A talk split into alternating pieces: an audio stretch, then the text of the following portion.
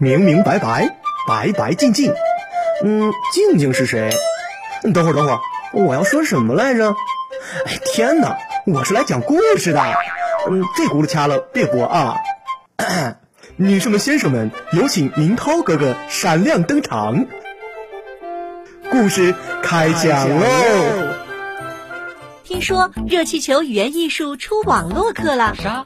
网络课干啥的？学播音，学语言，学表演。学表演。那我能当主持人吗？那你想当主持人吗？当然啦。那还不赶快来上课？小雨老师、小严老师化身可爱的卡通形象进行教学，基本功训练、语音训练、示范朗读、表演展示，反复回看，不断学习。10节课让宝贝爱上说话。小狮子不排队。一大早，面包廊的门口就排满了来买面包的人。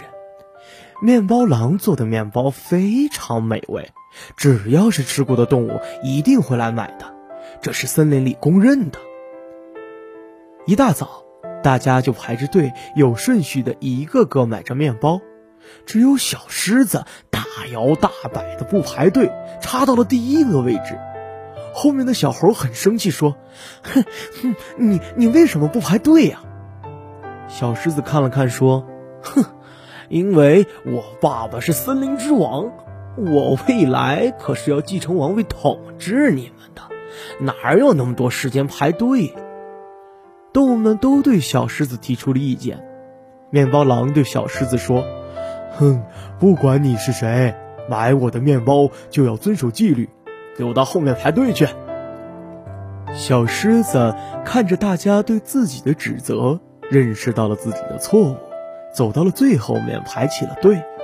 大家都夸小狮子知错就改，是个好孩子。小朋友们，不排队的行为虽然只是一个小事儿，或许在生活中你们还看到了许多不排队的现象，可是不排队显然是一种道德行为，很多人更愿意进入一个便利的环境，于是正常的秩序随即被破坏了。我们不能助长这种不好的风气，所以不管如何，我们懂得至少要从我做起。